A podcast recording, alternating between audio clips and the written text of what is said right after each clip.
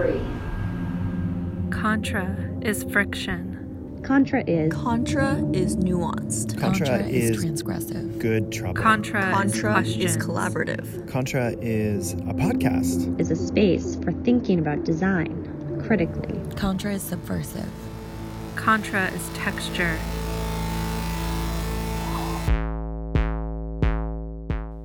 Welcome to Contra, the podcast about disability, design justice, and the life world. This show is about the politics of accessible and critical design, broadly conceived, and how accessibility can be more than just functional or assistive. It can also be conceptual, artful, and world changing. I'm your host, Aimi Hamraie. I'm a professor at Vanderbilt University, a designer and design researcher, and the director of the Critical Design Lab, a multi institution collaborative focused on disability, technology, and critical theory. Members of the lab collaborate on a number of projects focused on hacking ableism, speaking back to inaccessible public infrastructures, and redesigning the methods of participatory design, all using a disability culture framework. This podcast provides a window into the kinds of discussions that we have within the lab, as well as the conversations that we're hoping to put into motion. So, in coming episodes, you'll also hear from myself and the other designers and researchers in the lab, and we encourage you to get in touch with us via our website, www.mapping access.com, or on Twitter at criticaldesignl. In this first episode of the podcast, we talk to design researcher Sarah Hendren, who teaches at Olin College of Engineering, about disability, critical design, and poetic creation. Sarah and I talk about her work in the fields of critical design and assistive technology, including how she came to this work, how she's thinking about strategy and practice, and also her current work on bridging the humanities with STEM education. Here's the interview. Sarah is one of my oldest friends and colleagues in disability studies, and she's also the person who first taught me about critical design. So I'm really excited to talk to her. Welcome, Sarah. Thank you. So good to be here. Yeah. So for the last couple of days, we've been here at Olin, and I just want to point out to our audience that we're in the library right now, which is a really just spectacular place. Um, it's a place that's full of books aquaponics, aquariums, a wood shop in the middle of a bunch of book stacks, 3D printers. 3D yeah. printers, Yeah. sewing, all of this stuff kind of lives together. Um, what a, what a just like spectacular design this place is.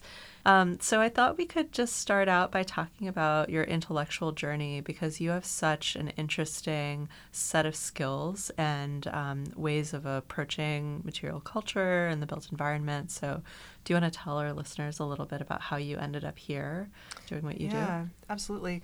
This is about a 25 year span that I'll tell you about in a short amount of time. I was a visual arts, um, fine arts, and painting major in college, and um, ended college with a certain set of dissatisfactions about um, the limits of studio art and gallery based art, but I didn't really quite have a language for that. And after I spent a few years working, both teaching and in education research, I thought, well, what I really need is some training in the history of ideas. How do we get to the assumptions that we do in making culture? And this was a kind of move on my part to engage my curiosity about social politics, but I didn't really know it at the time.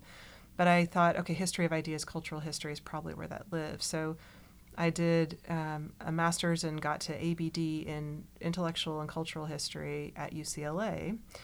And hit, diving into history like that taught me some absolutely critical modes of thinking about the world. It gave me an introduction to critical theory. Gave me an introduction to the notion of the constructed self and constructed nature of knowledge.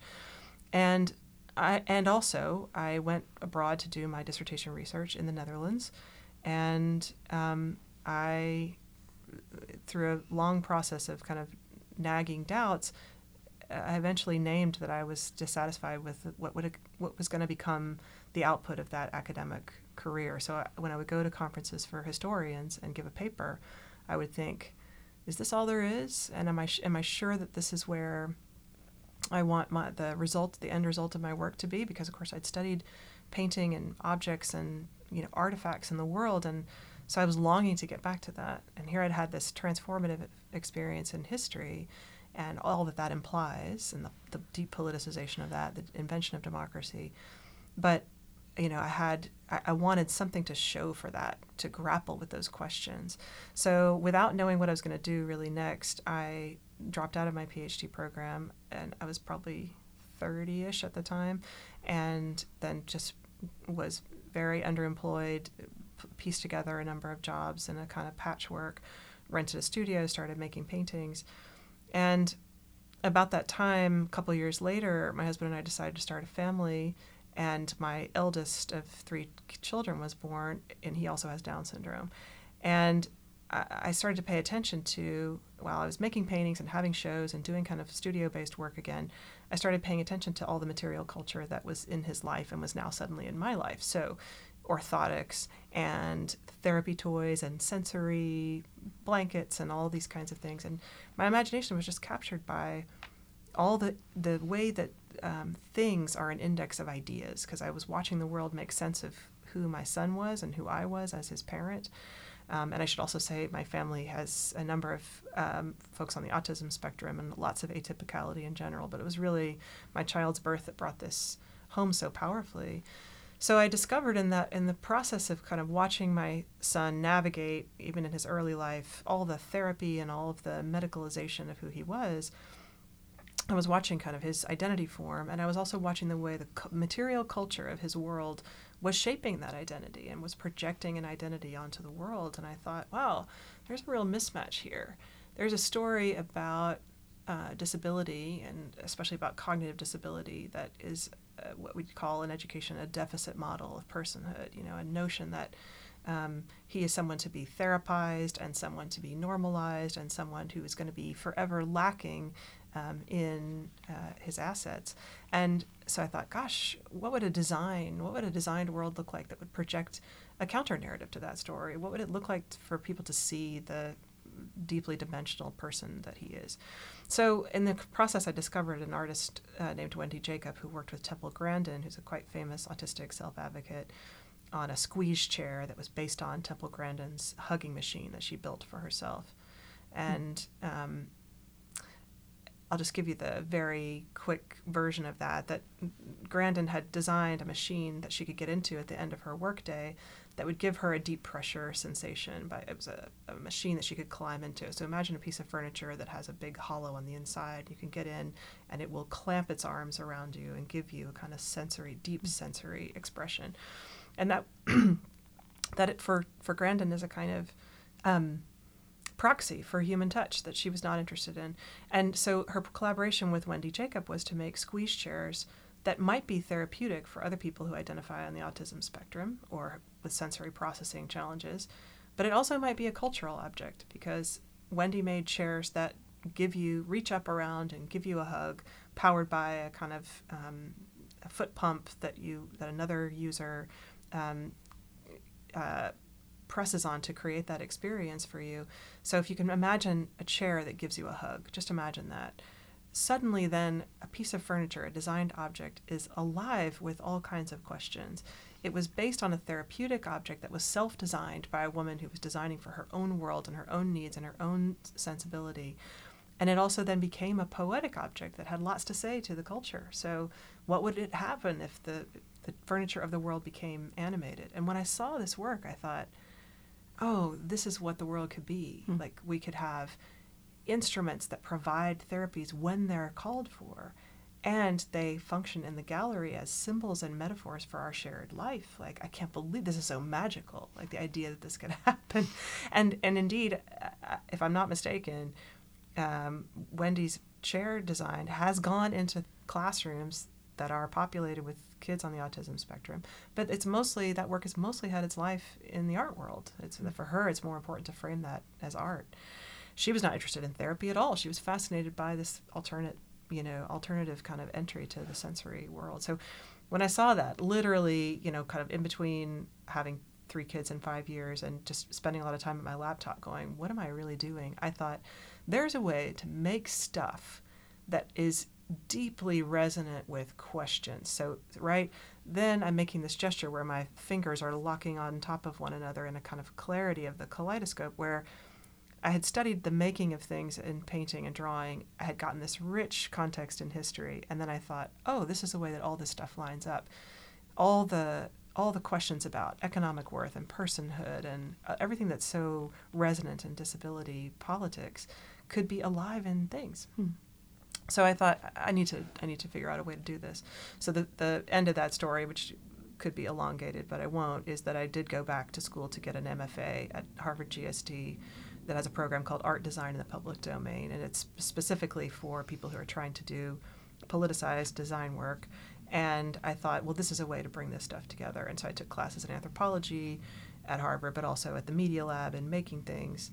And um, in the process of that, realized, well, I can make I can make objects that look like prosthetics and assistive tech, um, but that also do the work of art and uh, eventually I pitched myself to an engineering school as someone who could work in adaptive and assistive technology, but not the stuff that you think. Hmm. So maybe we can dig into that a little bit more. But that is my not so short, medium size history. Mm-hmm. I was thinking while you were talking about how I first came across your work through your blog, Abler. And I remember the first time I read it, and I read the entire blog, every single post which was by that point two or three years of posts, I think. Yeah. Um, and I had that experience of like, wow, this is magic. Oh wow! Um, and the kind of like sense of wonder around um, what something the, the ideas that you have exposed me to that I just never thought about before, which are that um, material pr- production doesn't just have to be functional; that it mm-hmm. has all these other social and cultural, relational purposes, and um, so I'm, I'm wondering if you could talk a little bit about the strategy of that sort of tech journalism that mm-hmm. you were doing through Abler yeah. and how that may be related to some of the critical design stuff that you were working on maybe yeah, in your graduate absolutely. degree. Absolutely. Um, you know, I very instinctively, again, you know, had very small children, including one that um, just needed some attention um, in those early years in particular.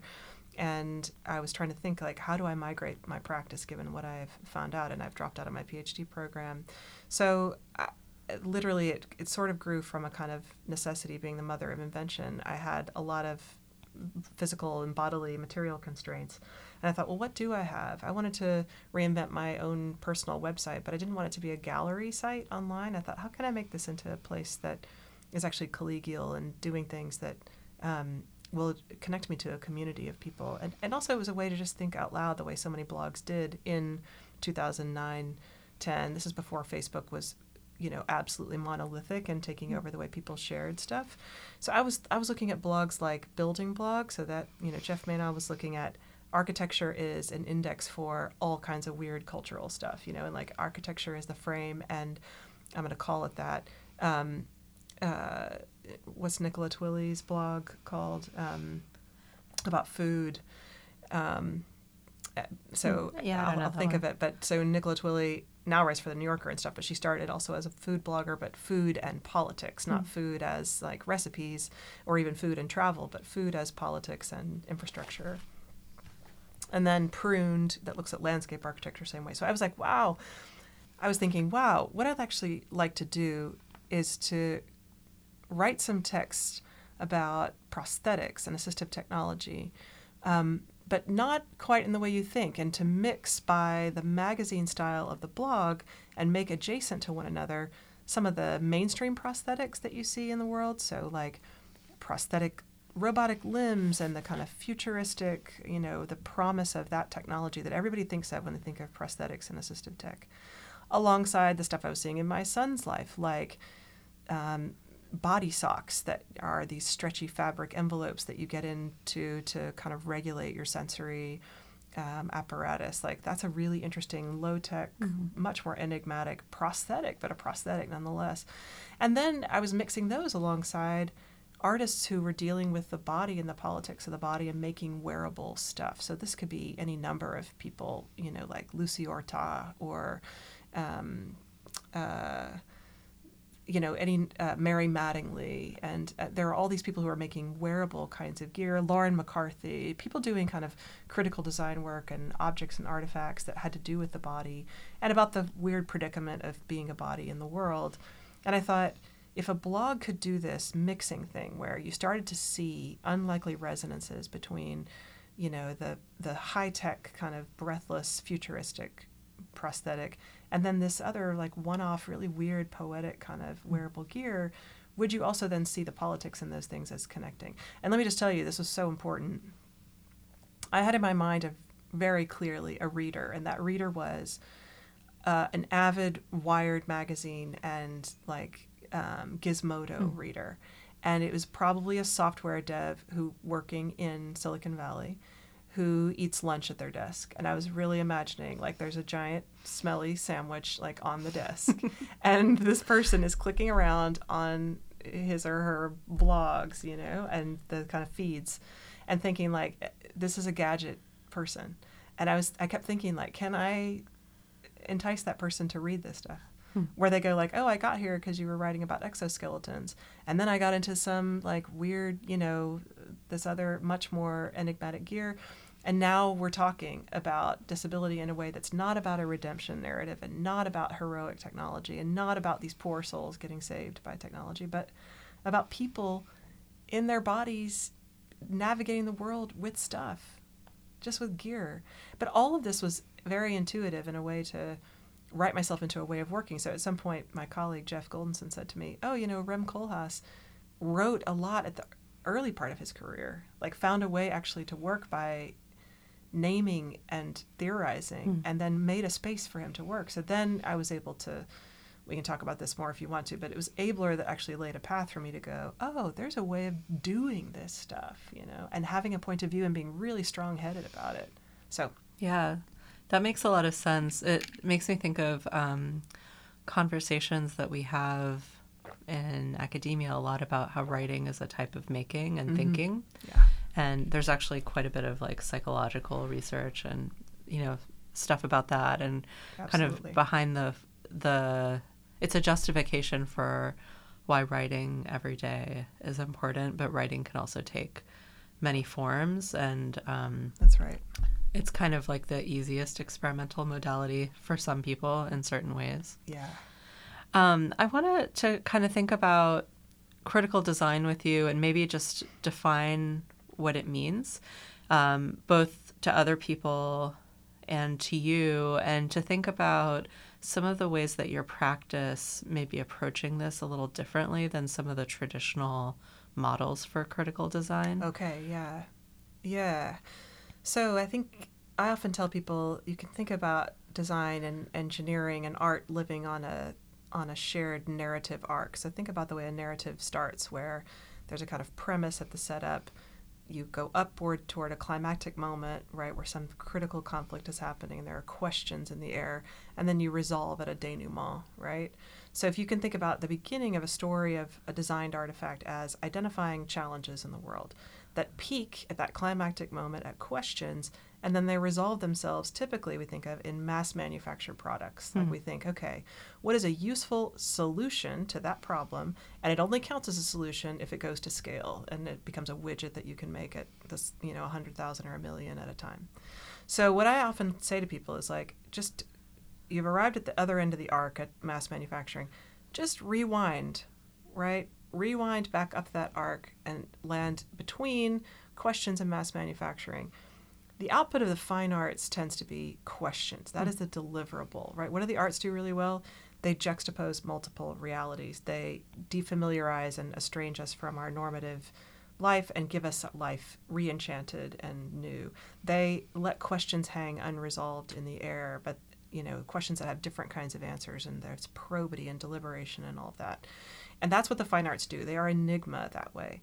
Critical design lives maybe just some degrees down from that pure questions and it traffics i think in the realm of use. So there's a there are tinges and shades of adhering to some of that denouement where there's a little bit like what's the look and feel of this thing? And what does what would playing with functionality actually offer to this question?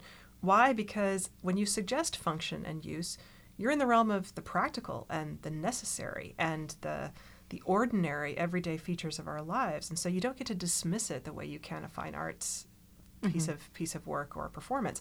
And by the way you can a piece of art and a performance can live in a gallery and you don't have to go there mm-hmm. right? People who go to those things are asking for that enigmatic experience and asking for those questions. But if design lives in the world then you can make an unignorable spectacle in public and still have those questions really resonant. Not only that but for me i really it did matter to me to have some of the output of what I make. I'm motivated by a politics, a liberatory politics around disability. And we can talk about whether that's a problematic statement, but I guess I'm broadly signaling I'm trying to work with many allies and self advocates to say that disability is a natural part of life and that it's coded as disability because it's been it's a dynamic between bodies and the built environment and that people with disabilities have historically been marginalized, oppressed, abused, any number of right um, uh, modes of diminishment. So I'm working against that. So what it means is that if I can actually work in design in the useful um, realm of infrastructure and stuff we all need and furniture, then I can suggest um, I can suggest the the necessity and the urgency and the, and the ordinariness of everyday life, you know, mm. but still have questions. I just think it's a really fascinating and fun exercise to do that. Now, I think critical design has come under fire, and appropriately so, in the last half dozen years or so because critical design has been lauded as this place of pure speculation and design fiction. Mm-hmm. And so you'll see a lot of the art schools and design schools saying, yes, yes, yes, living in questions and, oh my goodness, useful objects, but that have dystopian or utopian futures around them and they have the magic of enchantment, so on. And so people script out these scenarios like, what if in a world, you know? And the criticism has come from people going, like, well, for one thing, uh, very often the blinkeredness of young designers in rich art school contexts or design school contexts play out scenarios that are very much realities for people right now that they ignore are happening. So their dystopian narratives can actually be happening in very concrete places right now in the culture. And so there's a way of ignoring those narratives precisely by making them into the speculative. But the other thing is that I think um, the use value that you could inflect with um, in some critical design stories is often missing. So there's this celebration of the slick and seductive storytelling mode of that work, and it has no it has no chance of going out and being reappropriatable by people. So I'm very influenced by like Ivan Illich's notion of convivial tools. I want there to be the what if questions packed in there, but I also for Illich, convivial tools are open and non-coercive and appropriatable. So they're they have a kind of open source disposition and that to me shades a little bit more into the realm of pure function. But i feel like i i feel like critical design owes its politics to at least um, trying to be more grounded there if that makes mm. sense. I mean i would like to hear your your assessment of critical design and the debates in it. Well um, so something that's interesting to me about illich and well, let me back up in a second and say I remember the first time that we talked about this, and my reaction at the time, because I was very steeped in kind of like the history of technology and thinking about how disabled people are denied access. And so it seemed like a luxury mm. to think about design as interrogation. But something that I came to understand over time was one that disabled people have been doing critical design for a long time, and in mm-hmm. fact, are some of the biggest critics of existing built environments and also makers of environments and technologies that are um, not recognized in yes. history. Yes. Um, but the other thing, and this goes back to Illich, um, is that uh, so Illich positions design for conviviality against the sort of instrumental logic of capitalism mm-hmm. and uh, kind of like function that is always in the service of making productive bodies. And something that I've come to understand from the disability justice movement and also from the history of the independent living movement, the radical disability movement of the 60s and 70s, was that disabled people have also been some of the biggest critics of capitalism and uh, capitalist demands for creating productive bodies. And so that assumption that um, assistive technologies need to exist purely to make people into better workers mm-hmm. um, has been contested. And so, what is really interesting to me about the projects that you've worked on, and they've really inspired me historiographically mm. um, to think about design histories and also contemporary projects um, where you know art is facilitated through the creation of what is otherwise a sort of utilitarian object like a ramp. Um, thinking about the work that you did with Alice Sheppard and Descent, um, and we're going to have a podcast episode with her as well. Great. Um, that that is a way of recognizing the value of disability culture outside of um, demands for productive labor and um, and that this is also something that the mainstream of critical design is not considered and kind of or it often has like a depoliticized orientation toward um, what it means to be kind of alienated by technology. Like there's a lot of emphasis on, you know, like user centered, user friendly design is bad. We should alienate people and create um, kind of like misalignments. And then, and to me, that's like a disability simulation uh-huh. that's deeply problematic. And yeah. it doesn't recognize the work that people who are already misaligned with their environments have done to reshape them. And so, um, there's, yeah, I just think that this is a really fruitful thing for us to sort of like yeah. claim and uh, pl- manipulate a little yeah. bit. I want to just respond to a couple of those things. I mean, it's actually been your work that's helped me go like, whoa, yeah, this all this stuff exists in a lineage and a history that's been completely erased from certainly from design history, right? But I also think people fail to. I mean, there's been a lot of coverage, iconic images of people you know, climbing the steps of the Capitol to insist on the uh, Americans with Disabilities Act and what all the movement that that was associated with, but not the hacking culture that mm-hmm. you have also really surfaced. And I think, I think I've been guilty of working in an ahistorical way because I just haven't known, and also because I was so focused on the making and the doing and the positioning against engineering. And now I'm in a mode where I haven't been doing any design work for a year and writing, and I'm reading your book and lots of other books that are just like massive catch up for me to go like how do i actually acknowledge the lineage that this lives in? It, that wasn't called critical design. So i think mm. i actually that's been a learning curve for me. I mean i so i can name some of those critiques of critical design in the present but it's it's i i also have failed to recover enough proper histories you know to to see this work as design work. And some of that is because design right has also just not included um, in it right that that that I, have been saying a lot recently that it, you have to remind people that design is making and also unmaking and also remaking like that that is all activity that's included in mm. design.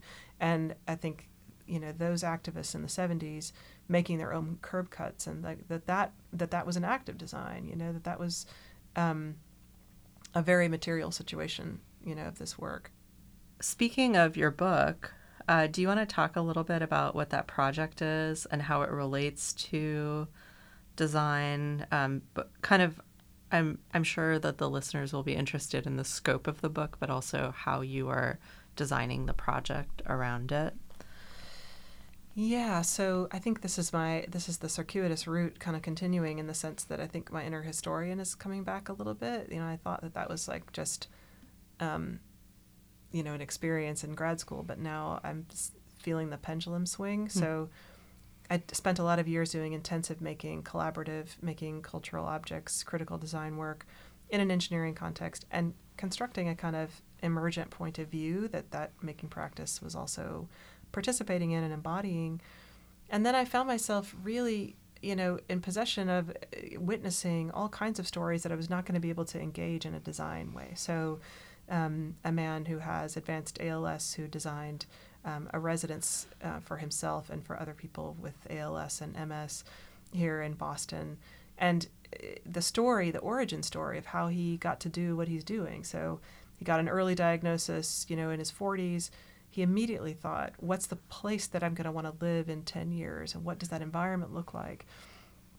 And so it's a really interesting story just from the interior architecture, what's going on for uh, making a meaningful and dignified life uh, for AL- people with ALS. And ALS, of course, is at the center of the life worth living debate, right? Mm-hmm. Talk about ways that bodies get coded as what when does life become non-life, you know? And it's this it's about economic productivity, absolutely, and then also about activities that we cherish and hold dear, you know, that they're so I'm writing about the design, but I'm also writing about people facing very particular moments where they're asking these really tough questions about if I go on a feeding tube, is my life no longer my own? If I go on a ventilator, is my life no longer my own? And who's getting to make those decisions? And Steve Saling, this uh, landscape architect who uh, became the designer of his own residence, is embodying in form a powerful counter uh, kind of prototype of an environment to say, this is also life.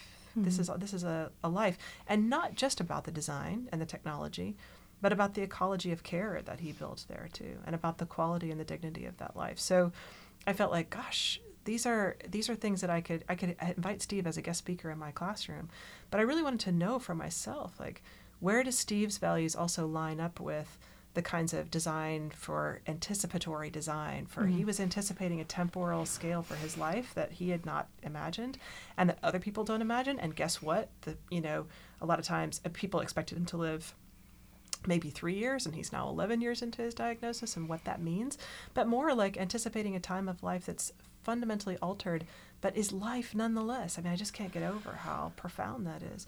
So I, the book is about those kinds of in-depth stories where i'm trying to link what people are doing what disabled people are designing and co-designing for themselves how those line up with the design history in ways that we tend not to think of. We tend to think of the disability experience as fundamentally other but it's mm-hmm. not and then the structure of the book is to orient this around scales. So it starts with wearables, prosthetics on the body.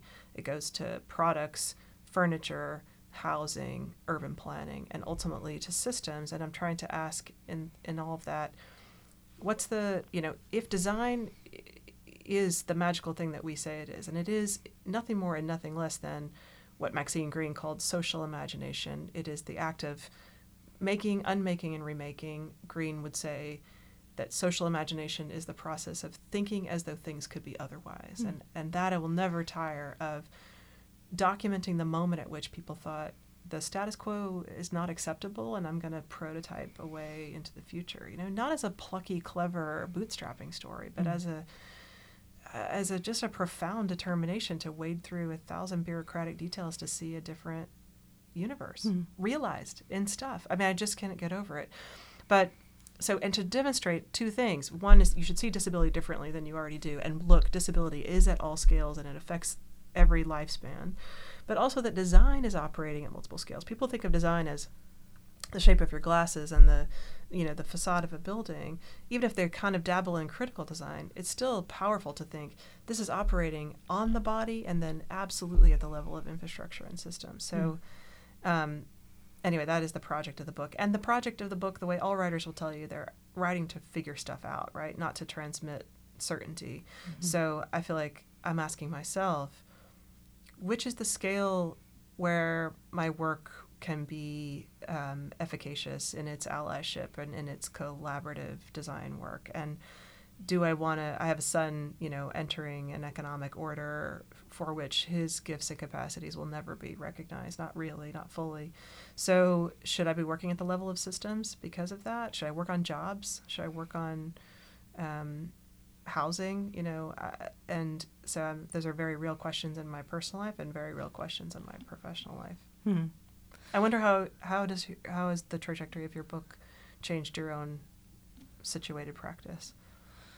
Um, in a way that I think similar as to what you're describing, or something that I've I'm observing, kind of thinking about your work, is that it's tuned me into where to strategically put pressure to change something, even if it's just like a slight turn, you know, um, and and that that whole idea of kind of like designing to f- or designing and writing to figure something out as an interrogative process and then to go back and think how is a reader going to interact with this object that i'm making?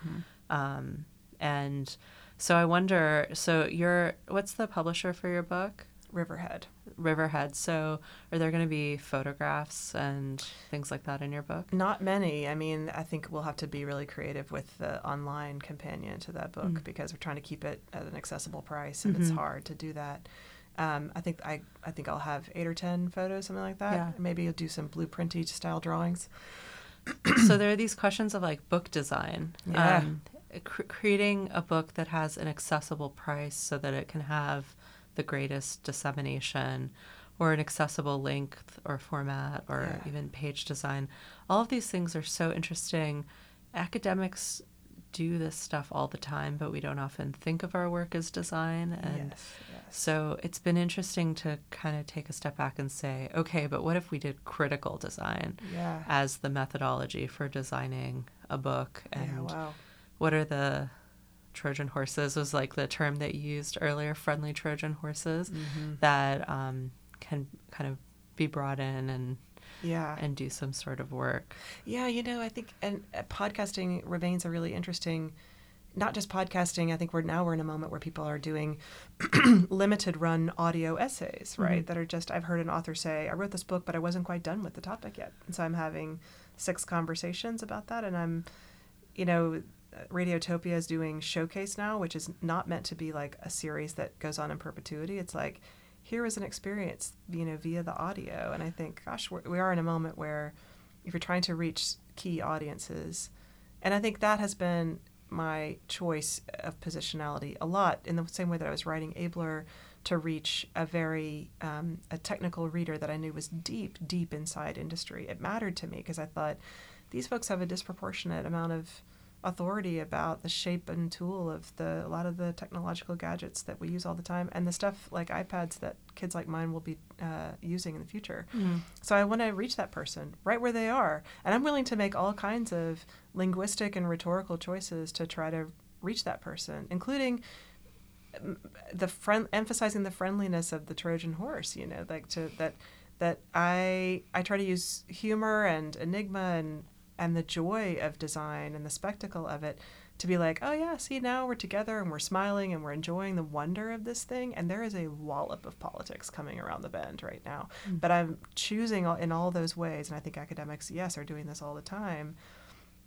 Of going like I, I don't think my book is targeted at the wired reader exactly, so I'm figuring that out. Like who are the I have like several kind of constituent readers, but I think paying attention to that stuff really matters. Hmm. It helps you write toward you know toward those things, but not everybody wants to do that. Yeah. you know and i mean a lot of my work is translating uh, disability studies that's much more sophisticated than i will ever do for a general reader. And i'm and uh, in academia that's like a that's a negative term being a popularizer. I wear that openly. Like i'm i think that's kind of part of what i do is this sort of like i'm not actually i don't have the full mind of the scholar but i do love representing complexity in accessible language. I love it all day long i mean.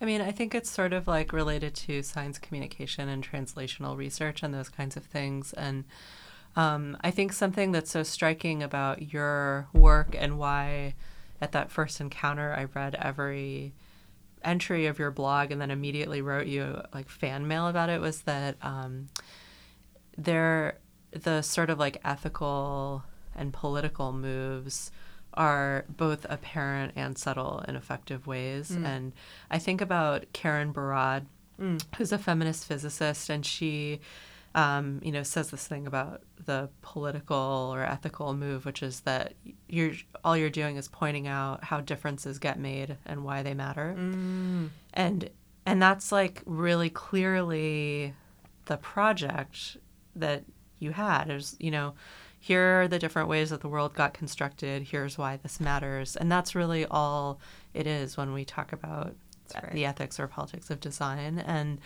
um, and it's really easy to get caught up in kind of like jargon and specialist language. But like at the end of the day, we're literally just asking the question, how did this difference get made and why should Yeah. we care about it? yes So it's interesting to think about strategies for addressing that and like figuring out the sites where that happens. And um, and we've been here for the sketch model pedagogy workshop that you've been organizing. And so I wonder if you could just say a little bit about um, Sketch Model as a project Mm-hmm. and uh, sort of the philosophy and intervention. And then um, if you have any reflections on sort of the pedagogical conversations we've been having. Yeah, I mean, I think it's a perfect follow on to the thing that you just said, which is that it's as simple and as profound as like where are the differences and i think especially in design or art where do we see the differences where's the material evidence of those differences and why do they matter you Mhm. know and i think that that making that available to people is the work of culture right? It's, it's certainly the work of critical design in its own that's a particular inflection but it's also the work of the arts and that is the other big animus i think for my what i do and that is continuing to valorize and defend and absolutely hold space for questions. What how does difference get made and why does it matter? But also what is the value of questions mm. And believing in the power of questions to actually move a culture. And i think some people are just not constitutionally engineers tend not to be constitutionally capable of or start this over kevin. Engineers i think tend not to be constitutionally inclined to value unresolved questions. That mm-hmm. for them the measure of impact is arriving at solutions that go into the world and, and scale. And I can see on an efficiency logic why that matters. But I still believe at the end of the day, and I believe it more now that I've been four years in engineering school, in the work of culture. To, mm-hmm. And what does that mean? It means being really existentially at peace with saying, rearranging the synapses in people's brains so that they think about things differently and that mode of estrangement also shapes their behavior in aggregate. History shows that it does. History shows that cultures are moved by the work of artifacts and and the fine arts. And so, sketch model, you know, was a way uh, for me to just inhabit more comfortably my uh, training in the fine arts. I spent a long time sort of saying. I'm in design, and so therefore you can recognize me in engineering. But I found an engineering culture that was also hungry for the language and the tools and the literacies of art. So the Mellon Foundation came to us um, on their own initiative because they were told, I know you guys, you know, the Mellon Foundation exists to defend the liberal arts and humanities. They're not, they don't fund engineering, but they said, you know, folks said that we should come to visit you because there's a kind of approach to what you do that's um, in line with what we're trying to do in arts education and the things we support. And we'd had a really nice connection with them. They said, oh, we, we expected this to look like, you know, bench science or something, but we found studio culture here, hmm. and you've just described it. That's in our library and also in our maker spaces. In other words, engineers, when we do it, at least in our curriculum and an increasing number of places, engineering is also is iterative prototyping, social imagination, studio culture. It's not that far from art school, mm-hmm. actually, if you sort of take a bird's eye view. So they said to us, you know, we we we're trying to figure out sort of integrated learning, and we said we really are too. And we are not the kind of people at an engineering school who secretly believe that the arts are the handmaidens of, of science and tech, right? That, that they're doing the kind of communications work or the complementary critique work or the ethical seminar work, but that actually that it's modes of inquiry in the arts that can influence, powerfully influence engineers to alert them to the fact that what they make in technology is automatically culture, whether they want it to be or not. So they need to be actually much more conversant in those languages but also I think just to uh, you know, so so we laid out a project to the Mellon Foundation and said, look, every we all in this room can can agree that the handmaiden fallacy, this idea of STEM privilege and the you know STEM at the hi- top of the hierarchy, arts and humanities as serving those ends or reacting to those ends or critiquing those ends, that that's dissatisfactory for everybody. So mm-hmm. we can agree in this room that the hierarchy doesn't serve anybody. We can also say, however, there's a kind of pitfall in the practice of the humanities that doesn't want to walk toward the the deep heart of making technologies either. That there's a, there is a complacency and a mode of critique that has its limits also. And so we said, what would a walking toward one another scenario look like? What if you know we could build this kind of structure? So we built a three part and three and a half year set of experiments, including a creative residency program. So we have Mimi Onuoha, who's coming um, in the next year, eighteen nineteen.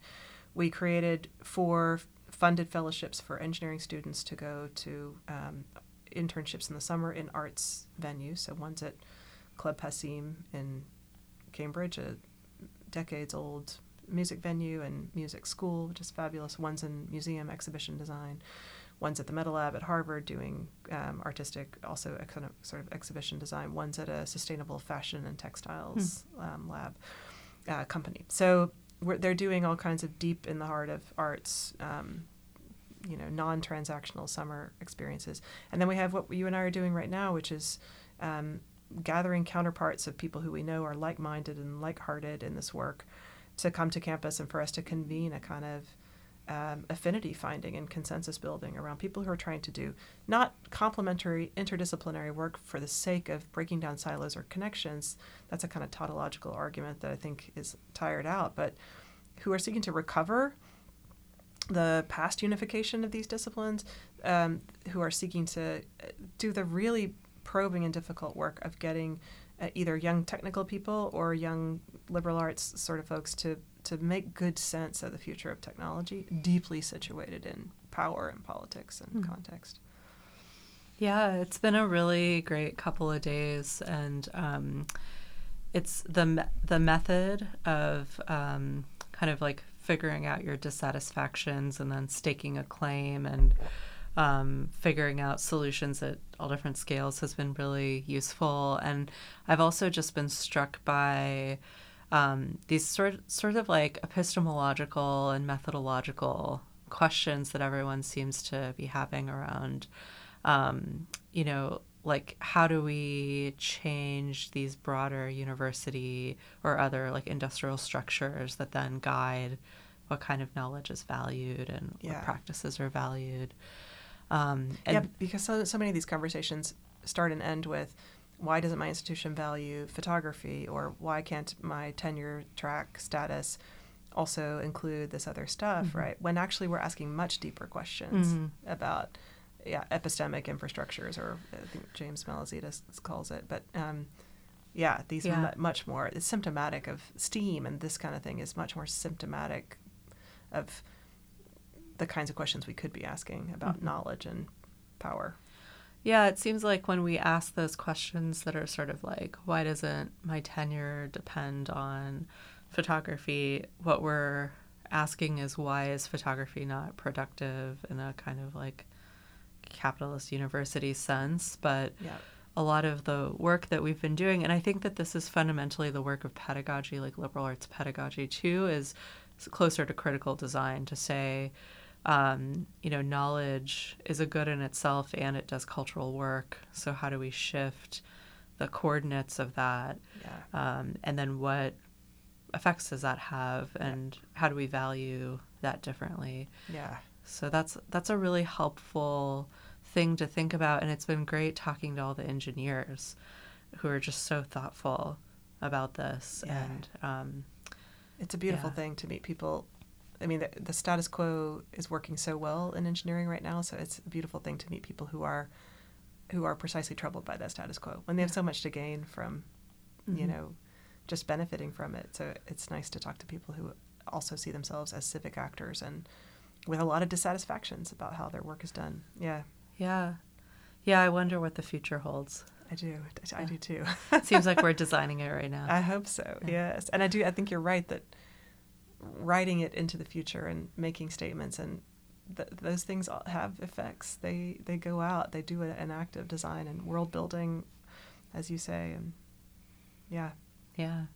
Well thank you so much sarah. This was a really productive conversation um, and a really beautiful conversation. I'm glad that we finally got to record one of these and i'm looking forward to seeing how your book goes and sketch model. Do you want to tell our listeners what your book is called uh, well, I'm not sure what it's called yet. Okay. Is the truth? It's the title's under under construction, so I can't I'm a, I can't do that. But I did. I, I, will say, as a coda, Aimi, it is beautiful that you and I met through the online s- space, and I I would encourage people to reach out to people whose work you mm-hmm. connect with because that that that also has powerful effects. That is a kind of that kind of collegiality and doing your work in public online makes this kind of thing possible because mm-hmm. we've been friends now for probably eight years or something. I think so. I think we met yeah. in 2010, and we've sort of been part of constructing a field of work around this yeah. with a few other people. But in tandem with a lot of changes in our own lives. Oh, yeah. Yeah.